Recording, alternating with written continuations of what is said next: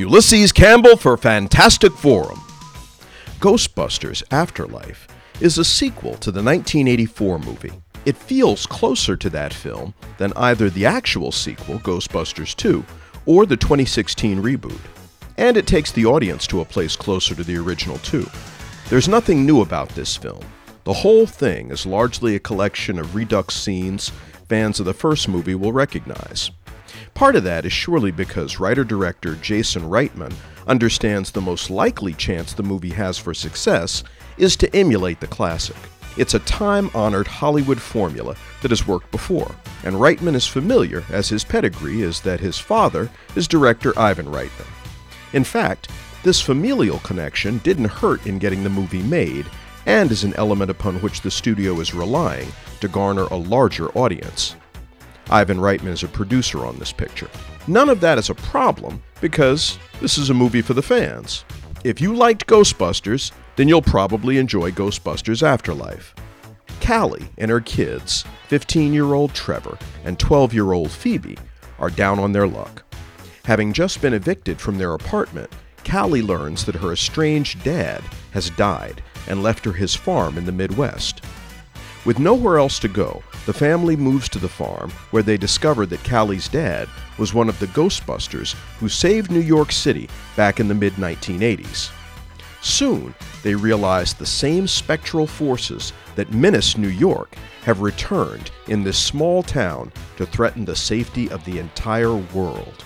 Ghostbusters Afterlife stars Finn Wolfhard, McKenna Grace, Carrie Coon, and Paul Rudd. You'll recognize Wolfhard from Stranger Things and McKenna Grace from The Handmaid's Tale. Logan Kim, Celeste O'Connor, and Bokeem Woodbine appear in supporting roles. And there are cameos from original stars Bill Murray, Dan Aykroyd, Ernie Hudson, Sigourney Weaver, and Annie Potts. There is a terrific nod to the late Harold Ramis. McKenna Grace really stood out for me in this movie. She's an exceptional young actress with a really bright future. Of course, Paul Rudd is his usual Paul Ruddy self and delivers as expected. Despite the derivative nature of the material, this was a fun family movie. It doesn't require a great deal of thought. In fact, you really don't want to think too hard about what's going on, as it will create questions that will detract from your enjoyment of the movie. Jason Reitman crafts an entertaining tale along with screenwriter Gil Kenan. And it borrows so much from Ghostbusters that Aykroyd and Ramis actually get writing credits too. But the viewer is drawn into the story about Carrie and her kids in a sneaky, backhanded way. I came to feel for them as they were plucked from urban life and dropped into the middle of nowhere trying to adapt. And the film ultimately offers an affirmation of the closeness of family and loyalty of friendship that some will find compelling and satisfying. With a runtime of 2 hours and 4 minutes, it doesn't require much investment.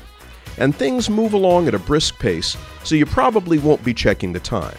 It's rated PG 13 with minimal harsh language and just a bit of sexual innuendo, but nothing untoward. Take your kids with confidence. There's a wonderful sense of nostalgia generated by this movie, and I enjoyed it despite its numerous shortcomings. The tribute to the late Harold Ramis even brought tears to my eyes. Most likely to be enjoyed by fans of the first movie. Two stars out of four. Ulysses Campbell for Fantastic Forum. Fantastic Forum airs from 4 to 5 p.m. on Saturdays on WERA 96.7 FM in Arlington, Virginia.